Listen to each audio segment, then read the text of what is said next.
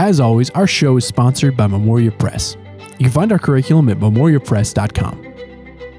Welcome to Classical Etc., a show from Memoria Press that dives into the philosophy, culture, and heart of classical education. You're in the studio with Shane Saxon. Welcome to another episode of Classical Etc. I'm seated with Paul, a very serious man, Tanya, and Ian. And on today's episode, we're going to be talking about the great conversation. Before that, we got a question. And was this from YouTube? We got this question from YouTube. And this is what it asks. The person says that they are preparing for their homeschool journey. They left a very kind and positive comment, but then they ask this question. My question pertains to extracurricular activities. Dun dun dun. I feel confident in the quality of my children's future education using Memoria Press's classical core curriculum. However, I'm finding the world of extracurricular activities to be overwhelming. Between sports, art, music, dance, etc., I am struggling between my desire to have well rounded children and not wanting them to get overloaded with activities. Do you all have any advice on how to strategically place our children in extra activities and how many is too many? I think it becomes too many when you when it's interfering with your family life. Mm. I think you've got to I mean you've got to get your schoolwork done. And then I do I don't see anything wrong with limiting the number of activities mm-hmm. that each child does. The problem is if you've got four children on four different soccer teams, I mean you're just going to be gone all the time. And that's just, you know, that's a stage of life Sure. is you become a taxi. But extracurricular activities are good, especially art and and PE kind of activities, physical activities and music. It's all important, but you do you do have to limit or they can take over. And if they really start like if you're just stressed all the time because your family's never together at home, in the solace of your home, then it's time to cut back, I would say. Sure. We at this table, you're the only seasoned parent. The rest of us are more seasoned educators, perhaps, than seasoned parents. Um, but speaking as from an, an educational perspective, um, Martin Cothran gave me a book called Range that he really liked, and I really liked it as well. And the book basically talks about two approaches to education. One being specifying and getting really deep into a particular discipline. Um, and so the example there is Tiger Woods was golfing when he was like four, Mm. um, or trying to be a generalist. And so Roger Federer is the example. He did a lot of different things, and then he became both of them were great in their sports, but one of them was a notably better human being than the other. And that person being a generalist, and throughout the book, kind of argues for the ways that being a generalist can be a really helpful way to to, to move through life. So I think from the perspective of education, the desire to have your stu- students be well rounded is a good one on a basic level. It it's is just a the good balance one, is the issue. But right? if you, and I haven't read Range, but if you don't, like if you have an interest that is just the all encompassing interest, if you don't then spend a lot of time on that one thing, if you want to be a gymnast at the Olympics, then you're going to have to not be a generalist. You're going to, ha- I mean, it just depends on what your goal is. How many, though, of our children are really going to re- be able to Sure. to get there? Yeah. But I do think extracurricular activities, especially sports, are really good for instilling discipline Mhm. and learning how to lose well. How to and, you work know- on a team. Yes, how to work on a team. All of those things are good in moderation. Paul, when you're talking to online academy families, they're asking this kind of question. Any advice that you give? Well, we have we have both kinds of families. Some that are you know doing ballet for thirty hours a week, right? Um, or but you have others that are saying, well, we're gonna you know maybe we'll let each child choose an extracurricular, but it's one extracurricular. Right. right? Um, but the parent may not see piano lessons once a week or twice a week as an extracurricular, right?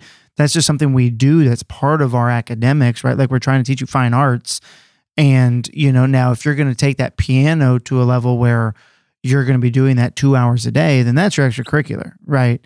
Um, but if it's just something where we are trying to get you that generalist education, then that may not be seen as an extracurricular. What might be seen more as an extracurricular is that sports team or the you know the the horseback riding or the, you know whatever it is. That's right. I would never, and my children would never have considered their music lessons to be extracurricular. Sure. They were, you know, because they had to work at it. They had to study just like you would study at an academic academic course. So that is a good distinction to make. Is piano lessons versus being on a t-ball team Sure. are you know we do fine arts is should be part of our core and we're working on making it more the core you know as we work with carol reynolds and hopefully try to um, increase the offerings that we have for fine arts education and uh, and I think kind of what I tend to see is families when their kids are young because your t-ball may be twice a week, right? One practice, one game, right? And so they as when their kids are young, they get involved in several different things.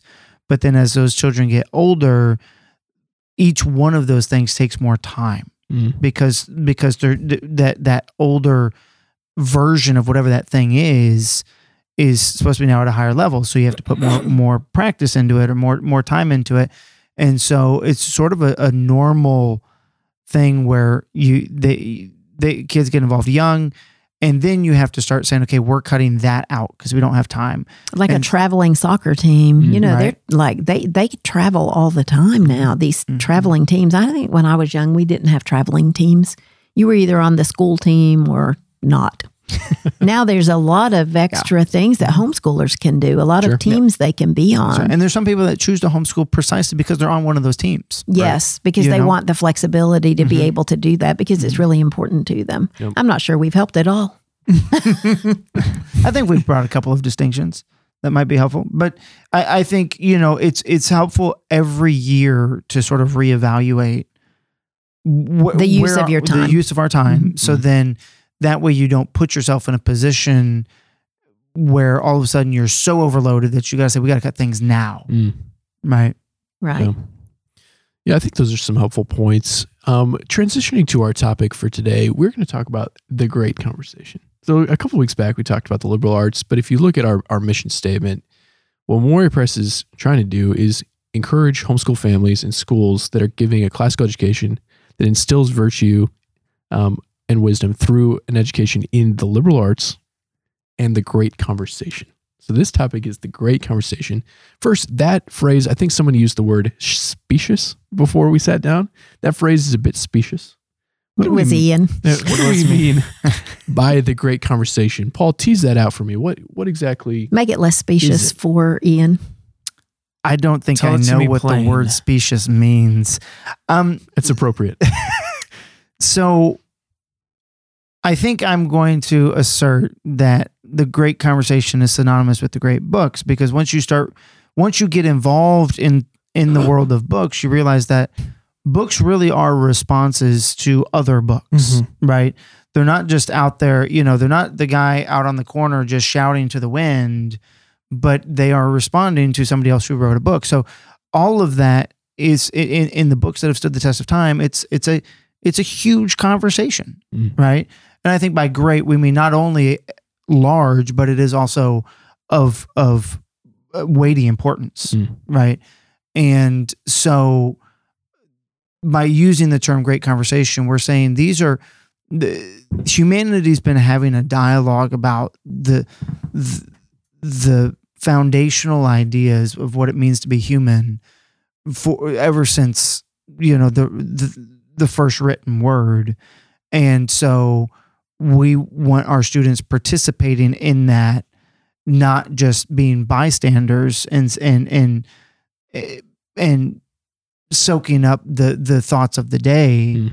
but really understanding the depth of that conversation or Mm. in that dialogue and then uh, hopefully then assimilating the best of that conversation and then jumping in and participating from here on out Do you think the great conversation is, is more than just the great books, or are those synonymous terms? Tanya has thoughts. I'm going to. I do because I think you know the great conversation starts very young, and I don't know that I would say that Heidi is one of the great books, That's but great I think point. we Yeah. can certainly have meaningful, um, enriching conversations based on the themes in a book like Heidi. So I do about, think we about ideas that are universal and go back universal to early questions Yes. that Plato humility, asking. nature Yeah. versus the city. Um, Okay, I- I'll, I'll, True I'll get behind that. We- Yeah. Okay. I mean, I do think that is the, do we want to call that the great conversation? I think it is the great conversation. It's just on a fourth grade level Yeah. or a fifth grade level. So, Ian, what are some of the other themes that have kind of resounded in the great conversation that pop up in a book like Heidi or in Shakespeare? Yeah, I mean, I think you've got friendship in something like Heidi. I just recently read through it Mhm. myself. You, you've got that idea of, of true friendship. I think justice is always, always a a part of the great conversation. I mean, th- I, think if we could just say plainly, any of the virtues, the cardinal Mhm. virtues or the theological virtues, those are themes that we're that we're going to see pop up over and over and over again. And and and sometimes it's in a silly way in a Shakespeare play, love, you know, just the the wildness of love or the silliness of love, but at the same time, it can be very profound in a Shakespeare play.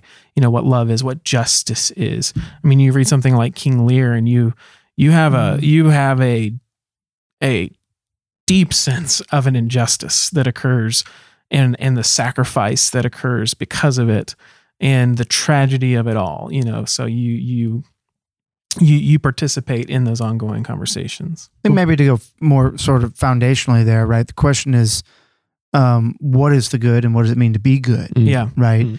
And and that takes manifestations of those different virtues. Mhm.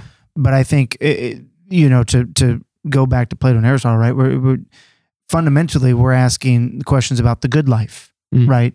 And and and that is sort of determining what how we see ourselves, wh- where we see ourselves flourishing, where we see ourselves reaching our full potential, and and it's in those virtues. Yeah. And and but you know, there's there's moral virtues, there's intellectual virtues, there's a whole slew of things. So you know, a, a book on philosophy is going to be part of that great conversation. A book, a, a, a literary book is going to be part of that great conversation. And so far as it's incarnating those virtues into a story, um, you know, the, a book on theology is going to be part of that as well as we're trying to hash out. Okay, now what's our relationship to God? What can we know about God and He who is goodness itself? Right. So Yeah. all of that, I think, um, And also lessons in pain and suffering, Mm. not just virtue, but what do we do with pain and suffering? and what's the virtuous response to pain and suffering? And what is the virtuous response? That's right. Um, and I think the perfect example is I don't know if you all have read The Door in the Wall, Mm. but it is the it is you know on a it is on a fifth or sixth grade level, and and it teaches that you know they're throughout through pain and suffering we can still have full purposeful lives. Yeah. Paul, I want to go back to you. You said that kind of the great conversation is how do how do we live a virtuous life, or at least that's a central question. It, it made me think, you know, in a conversation, there's usually a question that starts the conversation. Mm. Another question that maybe started the conversation is, what does it mean to be human? But the question, what does it mean to, you know, flourish, is kind of a different take on that. What what other questions do we think are in Mhm. contention? If we were saying these are a few of the questions we think maybe were the first question, what other questions would they be? I mean, I think the question of purpose, what are we here for? What is it? What what are we honoring, dishonoring? What are what are, what are, what is our end goal, our telos, if you want to use a word like that? Well, and I think, you know, in part of that conversation, right, as that conversation evolves, then people start saying, well, is there an end goal? That's right. Right.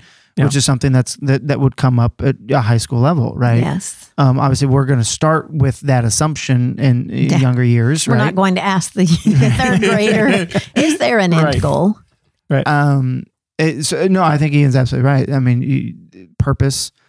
Um, eh, you're. re- I mean, you're really talking about being. Okay, so what you said, you know, what does it mean to be human? Um, and I think you're talking about um doing right. I mean, Mhm. those are your Yep. your two things. Like, so, so what is what what does it mean to you know what what is the human and what does the human do? and those are sort of the the the, the foundation, but then it's I I I don't know that I've or we have expressed kind of what I'm getting at is if that's the trunk, right? You've got all these branches yeah, and shoots right. going it's off. a tree. It's huge. And and you could you could look at a book and go, well, that's not part of the great conversation. And in fact, it is because it's off on this branch, and it's a branch of a branch Mm. of a branch that fundamentally is still coming back and asking that same question. and we're teaching students to to understand how things they encounter relate to that conversation. mm-hmm. So, Tanya, on that point, you've mentioned a few ways that literature helps our even younger students kind of engage with the great conversation. Are there other subjects or ways that our curriculum brings young students into contact with the great conversation? Well, um, the obvious first leap would be classical studies, those Mhm. famous men books, because they're they're hinged on characters, Mm. um, good characters, bad characters, virtuous characters, evil characters, and so it just continues. It's the same.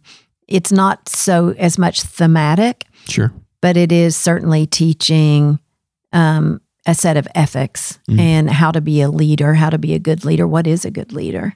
Right. um, mistakes that people have made. So that would be for the young students the next obvious thing, and and obviously Christian studies. Sure. I don't. I feel like that speaks for itself, but I. I thought I should mention it that you know the Bible Yeah. has Sure. all of That's those right. stories. You know when people call us and ask us how we deal with the betrayal of Lancelot and Guinevere to King Arthur in the book and how they talk to their students about it. I always say, how do you talk to them about David and Bathsheba That's right. Mm. and Uriah? I mean, um, it's the same thing. It's the same themes over Right. and over and over, and you can find all of them in the Bible. Yeah.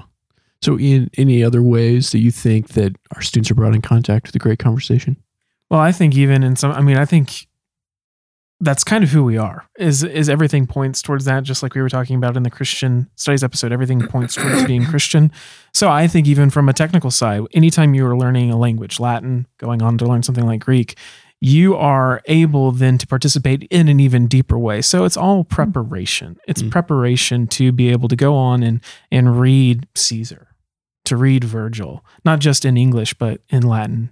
You know those kinds of yes, learning Latin for the sake of learning Latin, That's right. or for to be able to read That's right. those original translations. Um, and science, Mm. the study of nature, actually recognizing the miraculous. There's an order to nature. yeah, that- an order and and beauty Mhm. and also ugliness. Mm. Yeah. I mean, it's nature's hard I I like how our, our middle school science books are kind of written from the perspective. I, I'm thinking of Tree's book specifically from of a you know an old school natural philosopher who who's you know a peripatetic almost a modern day Mhm. peripatetic walking around just taking notes on the ways they see Mhm. the world, and that's a Mhm. part of the conversation. The great conversation started by Aristotle. What is around us, and how do we describe it? Mm-hmm. Yeah, and I mean, I think the the I mean, Tanya mentioned the famous men books. I think history as well, and and and and to include the the comment on science. You know, there are I, I, ideas that are being proposed in science through books, through conferences, whatever, actually affect history Mm. right? And so to to reduce history to um, and we mentioned this in the Christian Studies uh, podcast, but to reduce history to uh, just names and dates and not realize that there are ideas here that are affecting what's happening. And and so it's important to to bring all of that together right? And so we look at you know it- we can be participating in that great conversation by learning the history by learning you know the effects that these ideas have. Mhm. um you know and you galileo right i mean it's it's a scientific thing that there have there have been i mean there have been wars fought over galileo but um you know significant disagreements and and arguments over that um but it's a scientific idea right they published in a book Yeah. So coming back, Paul, you kind of started in a literary direction and talked about the great conversation as kind of the pinging back and forth of ideas between authors. I wanted to ask you three if you could think of examples of where a idea in the great conversation was talked about by one author and then picked up again later Mhm. by another author. So like one example is kind of the philosophy 101 example is Descartes. He's musing about the fact that he can that he doubts and realizing he doubts, he says, I think, therefore I am. But why is he even considering this question of what it means to to be? It's because he's meditating on prior philosophers who are trying to describe what being is, right? Mhm. So that's just a, a reaction to a lot of philosophical writing that had come before. Paul, can you think of other examples where that is just a clear part of the great conversation that we are preparing our students to step into? Well, I don't know why because I don't know this book terribly well, but um, the book that comes to mind is Moby Dick, right? So he writes this in a time where the the the oil industry, right, the whale blubber industry, is they're going around and and you know so and and killing a bunch of whales and harvesting what they've what they've got, right? But he so he's writing about that issue, but he's contextualizing it with regards to man's relationship to the world, Mm. right? Which is what the, many many thinkers before him are talking about, right? So you've got the the, the romantics that are bringing in and saying, well, the, actually, if man would just stop harming nature, nature would be good, right? And then you've got Herman Melville who comes along and says, well, I mean, yeah, man gets killed by nature, Mm. um, and and nature is bigger than us, and so he's all he's a part of that conversation, but he's but he's making it bigger than just the the story of of Ahab going after the white whale. The romantic notion that the nature is this wonderful, peaceful place Mhm. of bliss is challenged by a killer white whale. Yeah, yeah, and I would, I I- you know, I say all of that um trepidatiously. I feel like Kyle needs to come in here and sure, talk about sure, it. but, I think you're illustrating that's part of the joy of a classical education is starting to see that Moby Dick isn't just a story about a whale. Mhm. It's also an interaction with Wordsworth and, and Mhm. the, the things that were being written just prior to Melville. Mhm. Any, That's any other examples that y'all can think of? I mean, I think you just our, our the curriculum itself, our curriculum structures this, especially once you get into the the middle and high school years, when you begin with the Iliad, the Odyssey, the Aeneid, and then you move on to the Divine Comedy, and you do it in that order. Because you have the story of the Iliad, the fall of Troy, and you're dealing with questions of heroism, of what it means to be a man, what it means to to be a fighter, what it means to fight for what you love, love, friendship, all these things are there. The gods, how do the, how do the supernatural things come to play? And then you've got the Odyssey, which picks up with Odysseus after the fall of Troy. But then you have in the Aeneid a Roman, someone who is several hundred, I mean, many centuries later than Homer. Uh, Virgil is writing the Roman epic, and he's trying to place his people in the person of Aeneas and say that all of our everything that defines us comes from this great tradition that the Greeks handed off to us. All that heroism, all that all that that struggle, all of that faithfulness, fidelity, etc., is bound up in the person of Aeneas, and that's our that's that's our forefather, and that's who we are. And then you've got, you know, Dante coming many centuries later and writing his epic, the Divine Comedy, where he uses Virgil to get him so mm-hmm. far, if you will. And I don't want to give a lot of things away because you just need to read this. You need to pick this up and read it. And then says no, but actually Christianity comes alongside these other things and makes and, and takes us where these others couldn't, and, mm-hmm. and and picks up. We end at a certain spot, and only God then Himself can take us further. Yeah. It reminds me of, you know, and then, you know, some of the Lancelot tales begin with tracing the lineage back to That's right. You know, the Iliad Odyssey. That's right. epic. Because what are they doing? They're trying to do the same thing, root their Mhm. those Lancelot traditions in this broader conversation. Donnie, anything come to mind for you? I just I can't get it in my head. I just recently read something uh, with an author who what who is a contemporary author and said that Dickens. I was really interested in because it wasn't obvious the influence that Dickens had Mm. had on his or her life, but I cannot remember who who it is or what I read. There's probably so many But- modern novelists that are really dependent on I'm Dickens and well, you know, like that. I'm I'm afraid there aren't. there aren't enough.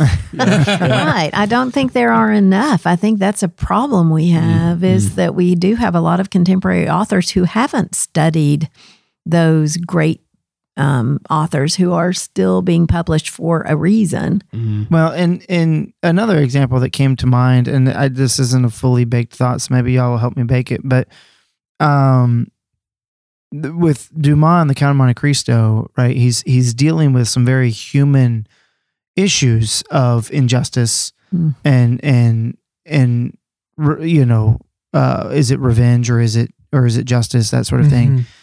Um, but he's also writing that because his father was was unjustly imprisoned as a general in Napoleon's army. And so he's like in that he's working out his own uh, thoughts about what what is it what does this mean for me?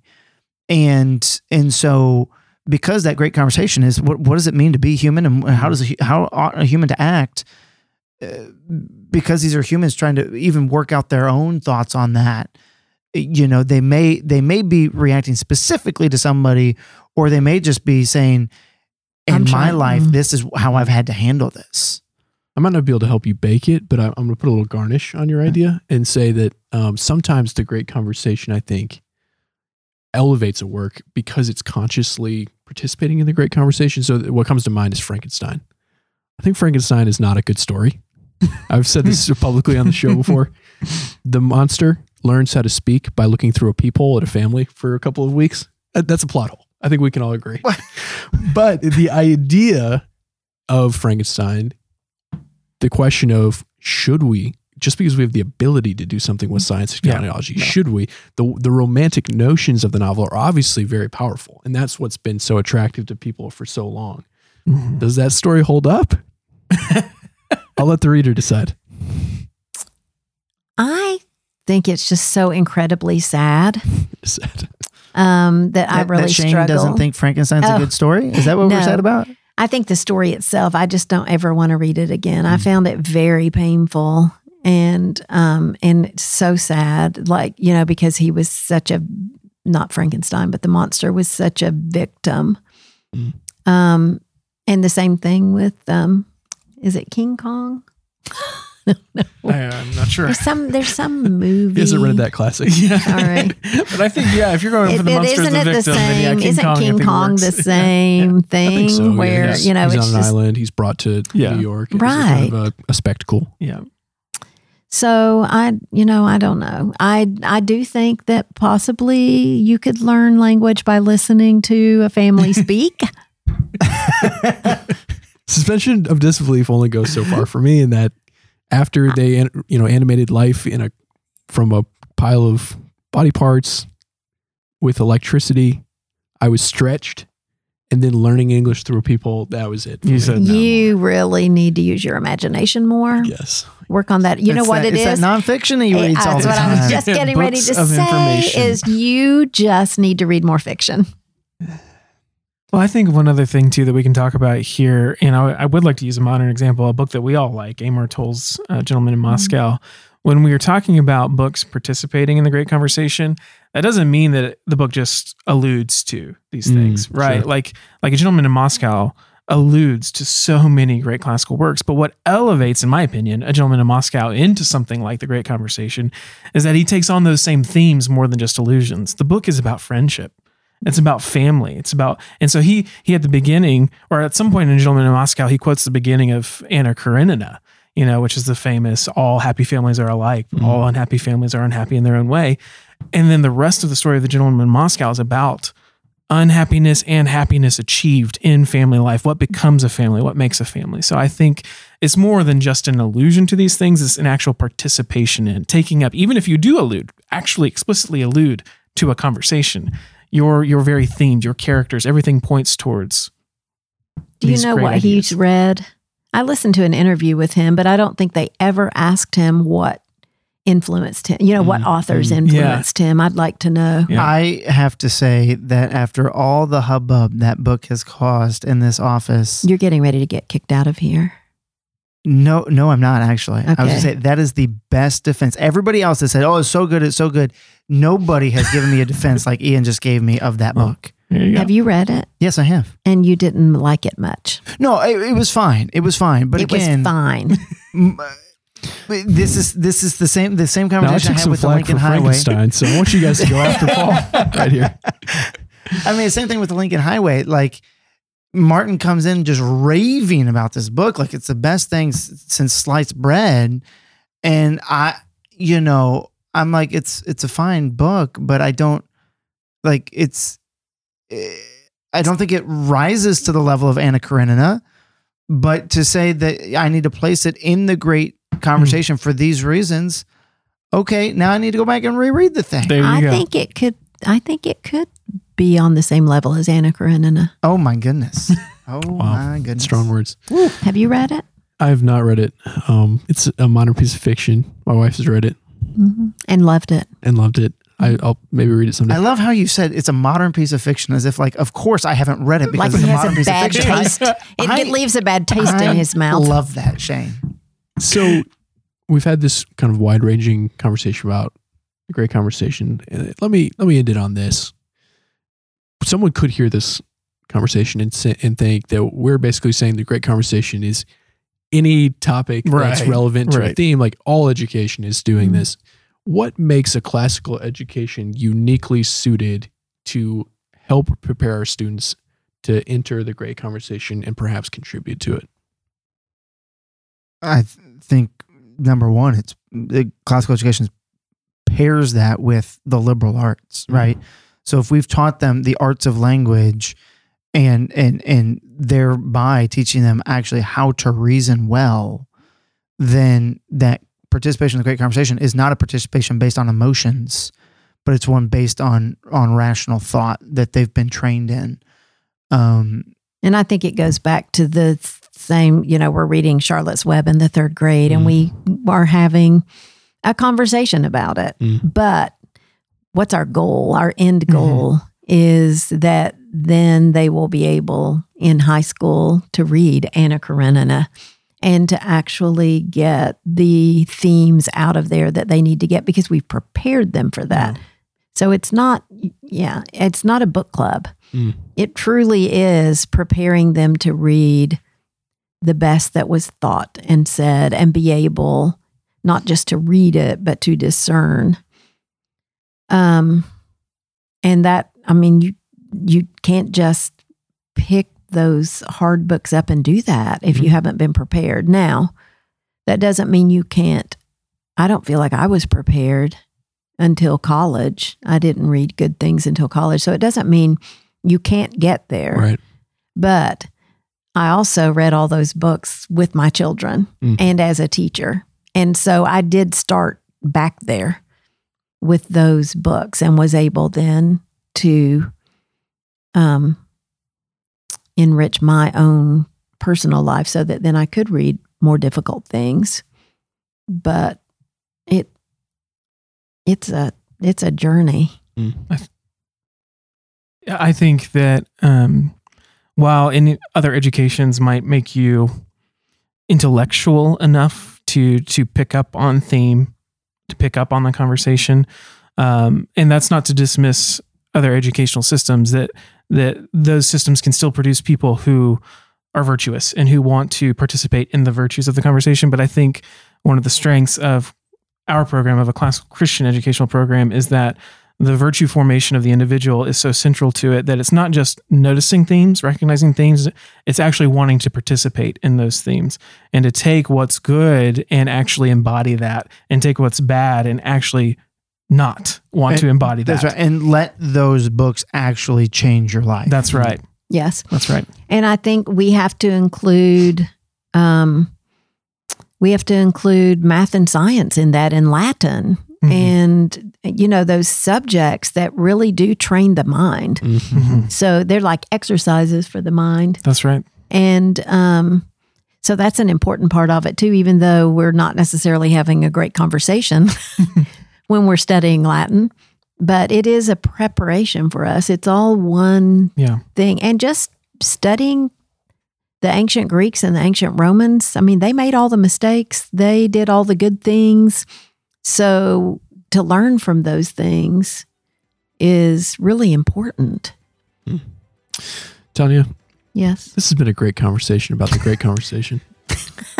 I've enjoyed it. I've enjoyed it too, Shane. I wonder if Paul and Ian enjoyed it. Yeah, it's great. I did. All right. Thank you, guys. Thank you so much for listening to this episode of Classical Etc. You can find us on Spotify, Apple Music, or wherever else you get your podcasts. If you liked this episode, consider leaving us a positive review and sharing it with a friend. A huge thank you to the Memoria Press Podcast Network for hosting our show. Be sure to check out all the great podcasts there. As always, I'm Shane Saxon. Thanks for listening, and I'll see you next time. You've been listening to the Memoria Press Podcast Network, providing a classical Christian perspective on the world of education. To learn more about Memoria Press, visit us at memoriapress.com. To connect with us, find us on Facebook, Instagram, or Twitter. Thank you so much for listening, and we'll see you next time.